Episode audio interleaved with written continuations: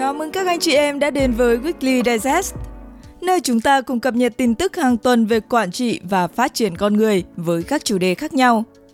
Trong chương trình ngày hôm nay, chúng ta sẽ cùng tìm hiểu chủ đề phân biệt quản trị và quản lý với các mục chính bao gồm tin thế giới, AI và tương lai của thị trường việc làm toàn cầu vào năm 2024, tin trong nước, các khoản tiền người lao động sẽ nhận được dịp Tết Nguyên đán năm 2024.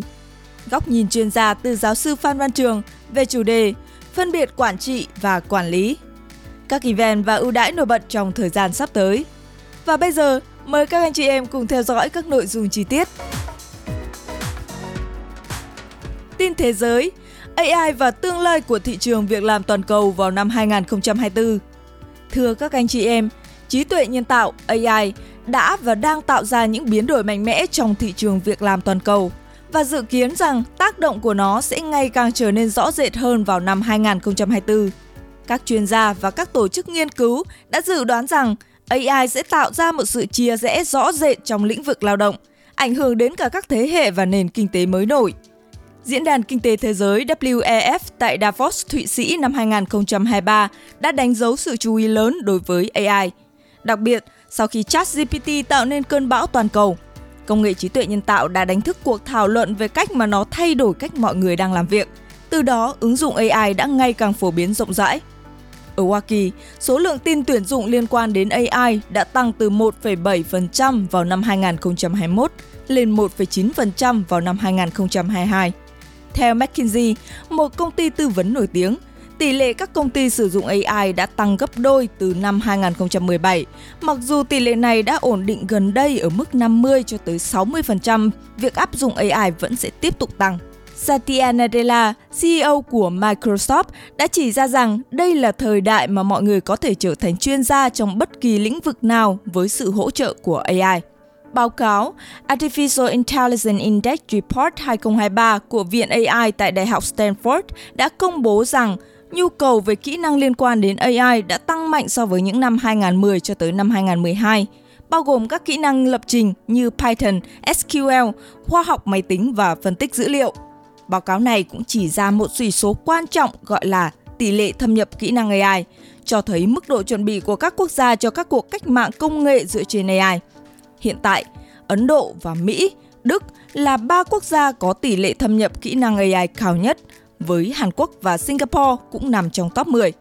Bà Kristalina Georgieva, người đứng đầu Quỹ tiền tệ quốc tế IMF, đã nêu rõ rằng AI có tiềm năng tác động mạnh mẽ đến nền kinh tế toàn cầu và việc đảm bảo rằng AI mang lại lợi ích cho nhân loại là một thách thức quan trọng.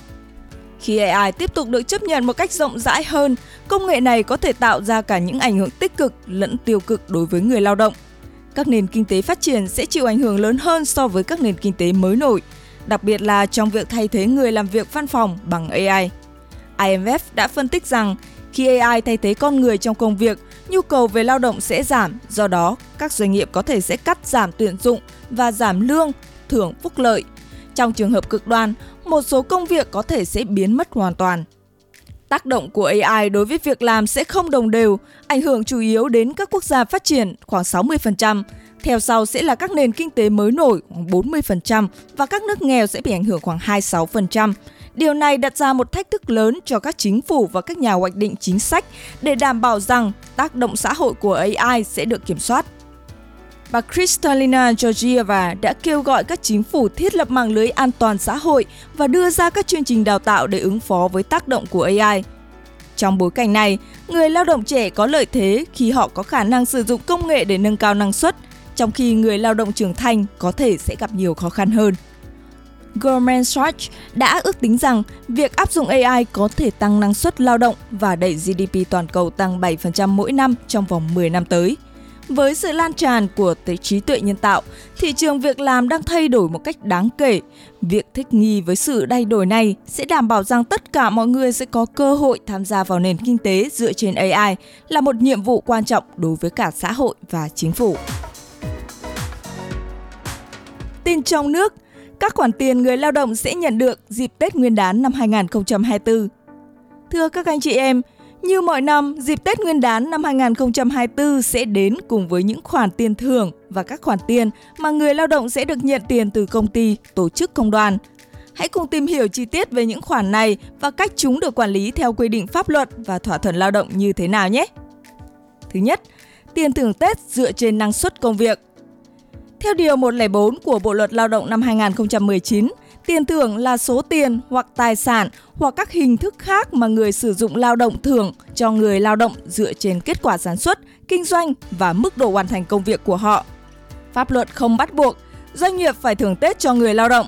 Tuy nhiên, nhiều doanh nghiệp vẫn thực hiện thưởng Tết với các mức tiền khác nhau tùy thuộc vào kết quả làm việc và sản xuất kinh doanh của người lao động. Quy chế thưởng thường do doanh nghiệp quyết định và công bố công khai sau khi tham khảo ý kiến của tổ chức đại diện người lao động tại cơ sở. 2. Lương tháng 13 theo thỏa thuận. Hiện tại, pháp luật không có quy định cụ thể về lương tháng 13 cho người lao động. Tuy nhiên, nhiều doanh nghiệp vẫn chi trả một khoản tiền vào cuối năm, thường được gọi là lương tháng 13. Doanh nghiệp chỉ phải chi trả lương tháng 13 nếu đã có thỏa thuận trong hợp đồng lao động hoặc thỏa ước lao động tập thể.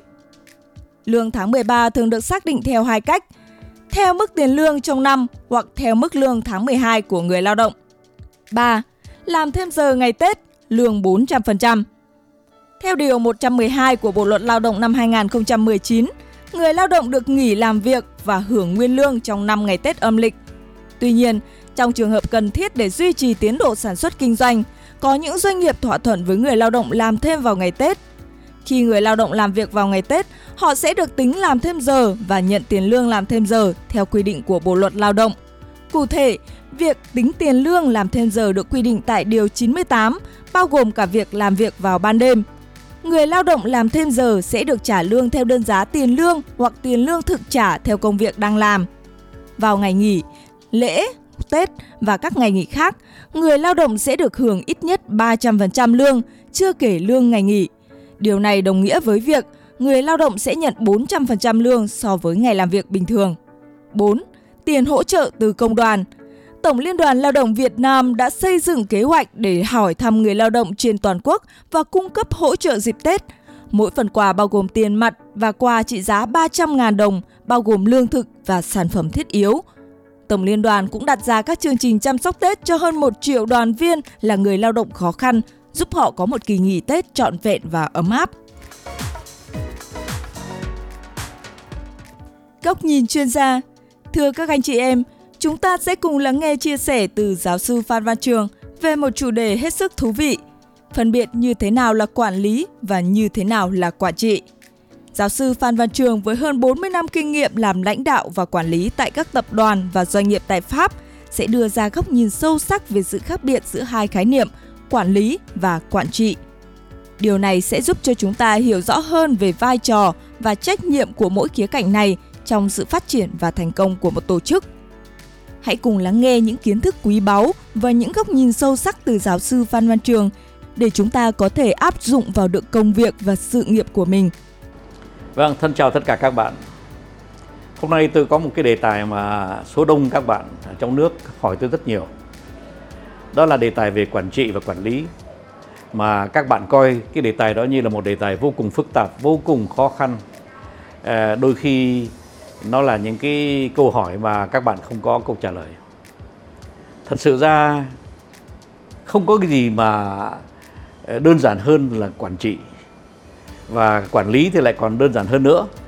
Ờ, thế thì cho phép tôi trước nhất tôi giải thích cho các bạn tại sao mà quản lý với quản trị nó đơn giản. Đó là tại vì rằng là thật sự ra đó các bạn đều là thuộc những cái công ty nhỏ và vừa. Những cái việc làm của các bạn đó nó toàn thuộc vào những cái chuyên môn nó gọi là những chuyên môn ờ, tầm thường đi. À, bạn có thể là một công ty uh, sản xuất giò chả bạn có thể là một công ty sản xuất giày bạn có thể là một công ty sản xuất uh, công nghệ công nghệ thông tin. Thế nhưng mà cái ờ, mớ công nghệ của các bạn nó cũng không có nhiều. Do đó cho nên là cái công việc của các bạn nó không phải là những công việc vô cùng là khó khăn. Nó không có cái sự ờ, hợp tác của rất nhiều thứ ờ, với nhau. Nó không có sự hợp tác của quá nhiều nhân sự với nhau. Và tất nhiên là khi mà mình mà đã làm quen cái công việc làm của mình một thời gian thì cái công việc quản lý đó, trên nguyên tắc nó phải dễ dàng. Thế thì quản lý là cái gì nhỉ? Tôi xin định nghĩa đã, để cho các bạn hiểu rõ. Quản lý là làm tốt việc người ta giao cho mình. Thế thì ờ, một bạn kế toán thì ờ, có thể khó, thấy khó những ngày đầu để kế toán cái việc làm. Nhưng mà theo tôi đó thì chỉ sau 15 ngày hoặc là một tháng thì bạn kế toán đã thuộc lầu tất cả những việc làm của các bạn ấy rồi.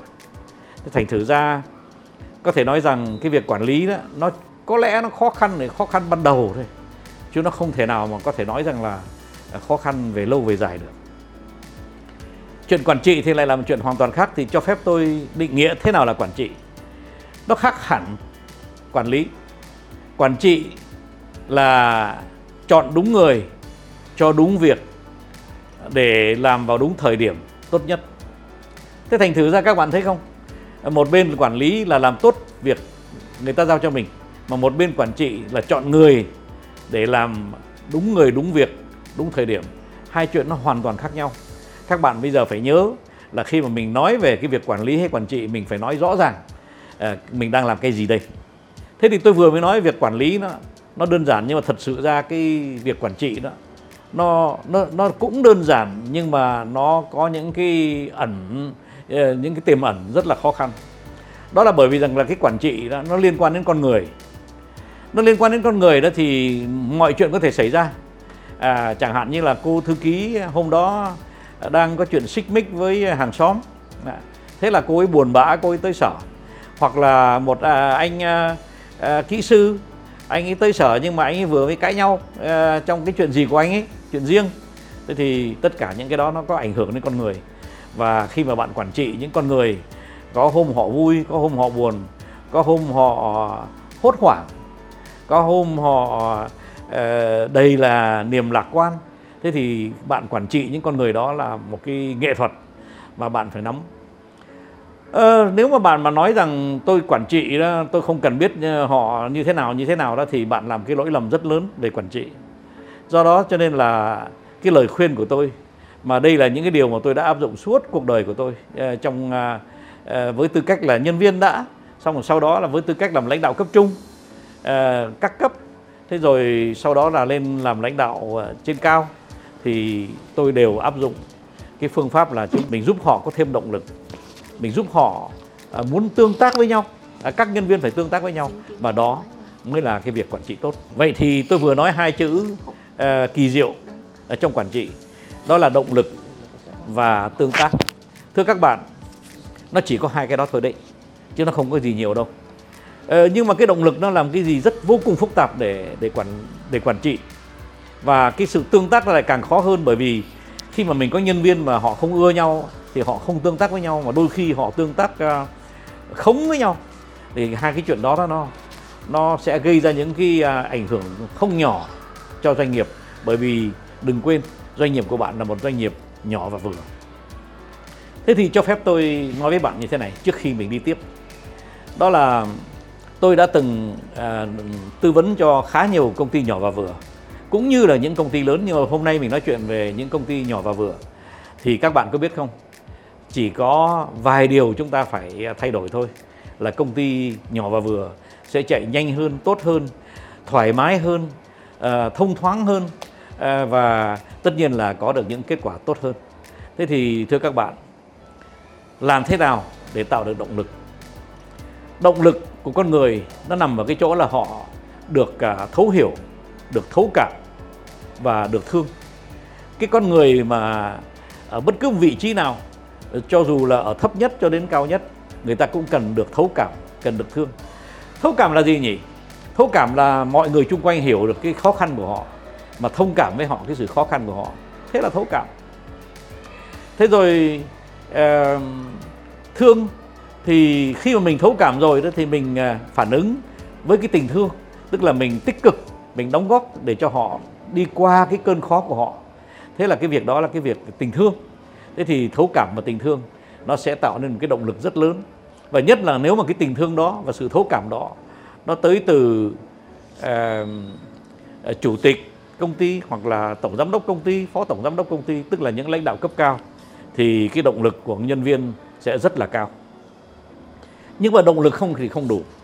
Nó còn có cái tương tác nữa.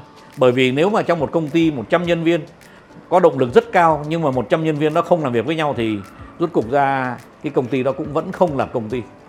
Và làm thế nào để họ tương tác với nhau nhỉ? Muốn tất cả mọi người tương tác với nhau nó chỉ đơn giản có một chuyện thôi. Là mình phải có một cái à, dự án à, để mà cùng nhau hồ hởi tiến lên à, lên hàng đầu của thế giới. Tôi nói với các bạn nhé nói thì các bạn sẽ cười đấy nhưng mà tôi ở bất cứ vị trí nào từ hồi mà tôi làm lãnh đạo bao giờ tôi cũng nhắm có một cái mục tiêu thôi là lên số 1 thế giới. Thế lên số 1 thế giới là cái gì nhỉ? Thứ nhất các bạn phải chú trọng trước hết tới chất lượng. Tôi cũng à, về nước khá lâu và tôi cũng thấy có nhiều công ty không quan tâm lắm về chất lượng. Chất lượng không có nghĩa rằng làm cái gì tốt hay làm cái gì ngon hay làm cái gì sạch chất lượng là làm cái gì ngon, cái gì sạch, cái gì tốt, nhưng mà không có lỗi trên hai chục năm. Cái vấn đề là không có lỗi một cách ổn định, chứ không phải là làm tốt một lần. Mà Việt Nam chúng ta thì làm tốt một lần thì giỏi là vô địch thế giới, nhưng mà chỉ làm ba lần là có một lỗi. Vậy thì các bạn biết không, cái khó khi mà mình à, làm lãnh đạo là bảo đảm được cho khách hàng một cái sản phẩm mà luôn luôn nó giữ được cái chất lượng đều đặn ổn định, bền vững. Cái đó là cái điều khó. Thế thì muốn à, đạt được cái kết quả đó thì các bạn rất cần những nhân viên có động lực chăm chú đến từng chi tiết và theo dõi cái việc làm của mình một cách à, thật là sát sao. Ngoài cái chất lượng ra đó thì à, các bạn lại cần một cái yếu tố khác nữa. Đó là mình phải định nghĩa được cái mục tiêu nhưng mà những cái mục tiêu giai đoạn của mục tiêu một đi, để đi tới một mục tiêu số một thế giới, các bạn phải nhìn được những cái giai đoạn các bạn phải đi qua. Thế thì một khi mà mình đã nhìn được những giai đoạn phải đi qua, thì lúc đó mình mới dẫn dắt được nhân viên của mình đi vào một cái tình huống mà họ hiểu cái hướng họ đi, họ hiểu cái họ việc họ làm, và vừa xa vừa gần. Và như vậy đó thì họ mới có cái lòng tương tác với nhau. À chúng ta phải làm với nhau đi, để mà chúng ta tiến tới, để mà công ty của chúng ta làm cho chúng ta và gia đình của chúng ta à, có cái niềm tự hào lớn. Đấy, nó chỉ có thế thôi, quản trị và quản lý, nó chỉ có thế thôi. Và tôi mong rằng là sau khi mà tôi đã giải thích cho các bạn là quản lý là làm tốt cái việc người ta giao cho mình và quản trị là chọn đúng người, đúng việc và đúng thời điểm, thì nếu mà khi các bạn đã hiểu được hai cái chuyện đó, thì các bạn đã hiểu được cái gì, tôi muốn nói với các bạn ngày hôm nay. Đây là một phần trích trong khóa học miễn phí. Quản trị doanh nghiệp, văn hóa doanh nghiệp và lãnh đạo được thực hiện bởi GTHO, đối tác của HRDZ. Các anh chị em quan tâm đến việc học tập, trau dồi kỹ năng có thể đăng ký khóa học này cùng rất nhiều các khóa học bổ ích khác trên GTHO và đừng quên nhập mã HRDZ viết liền in hoa để được giảm 20% giá gốc của tất cả các khóa học nhé. Những event ưu đãi nổi bật trong thời gian sắp tới. Thưa các anh chị em, trong chương trình ngày hôm nay, HR Digest xin trân trọng giới thiệu đến quý anh chị em những event ưu đãi nổi bật sắp tới như sau. Thứ nhất, như thường lệ, chúng ta có event trực tuyến từ SHRM, Webcast Returns from Wellness, Strategies for HR Departments, tạm dịch là lợi ích từ sự khỏe mạnh của nhân viên, chiến lược cho bộ phận nhân sự. Webcast sẽ thảo luận về cách nâng cao hiệu quả trong việc thực hiện các chương trình phúc lợi, chăm sóc sức khỏe cho nhân viên và đo lường hiệu quả của những hoạt động này song hành với lợi nhuận của doanh nghiệp. Webcast sẽ được diễn ra vào 12 giờ trưa ngày 31 tháng 1 năm 2024 theo giờ bờ đông nước Mỹ, tức 0 giờ sáng ngày 1 tháng 2 năm 2024 theo giờ Việt Nam. Nếu các anh chị em không tham gia trực tiếp được thì chúng ta vẫn có thể xem lại bản ghi hình của buổi webcast để cùng cập nhật các thông tin hàng đầu về chủ đề phát triển đội ngũ quản lý, lãnh đạo và nhân sự. Cũng thông qua các webcast như thế này, các anh chị em hiện đang có chứng chỉ SERM có thể apply và nhận được một tín chỉ chuyên môn PDC. Mời các anh chị em tham khảo thông tin chi tiết sự kiện và link đăng ký ở dưới phần mô tả của video này. Thứ hai, talk show Instructional Design trong thời buổi AI bùng nổ được tổ chức bởi Amber Online Education và cộng đồng Việt Nam EdTech Hub được tài trợ truyền thông bởi Classin Việt Nam. Trong buổi này, khách mời và những người tham gia sẽ cùng trao đổi và thảo luận xoay quanh hai câu hỏi. Thứ nhất, Instructional Design cụ thể là làm những gì và cần những kỹ năng nào? Thứ hai, các AI tools có thể hỗ trợ những công việc nào trong quá trình thiết kế học tập. Talk show sẽ được diễn ra từ 20 giờ cho tới 21 giờ 30 vào thứ ba ngày 30 tháng 1 năm 2024 qua nền tảng Zoom. Mời các anh chị em tham khảo thông tin chi tiết sự kiện và link đăng ký ở dưới phần description của video. Thứ ba, workshop AI và tương lai của quản trị nhân sự, định hình lực lượng lao động mới do VNP tổ chức. Workshop sẽ chia sẻ về các nội dung sau. Thứ nhất, hiểu về tác động của trí tuệ nhân tạo đến công việc của nhân sự. Thứ hai, ứng dụng AI vào công việc hàng ngày để tiết kiệm 30 lần thời gian so với cách làm truyền thống. Thứ ba, kết nối và chia sẻ kinh nghiệm với cộng đồng quản trị nhân sự về ứng dụng AI và cùng nhau tạo ra sự thay đổi lớn. Workshop sẽ được diễn ra trực tuyến từ 20 giờ tới 22 giờ 30 thứ hai ngày 29 tháng 1 năm 2024. Phí tham dự là 200.000 đồng để nhận được tài liệu và video recording sau workshop. Mời các anh chị em tham khảo thông tin chi tiết sự kiện và link đăng ký ở dưới phần mô tả của video này. Cảm ơn các anh chị em đã quan tâm theo dõi Weekly Digest.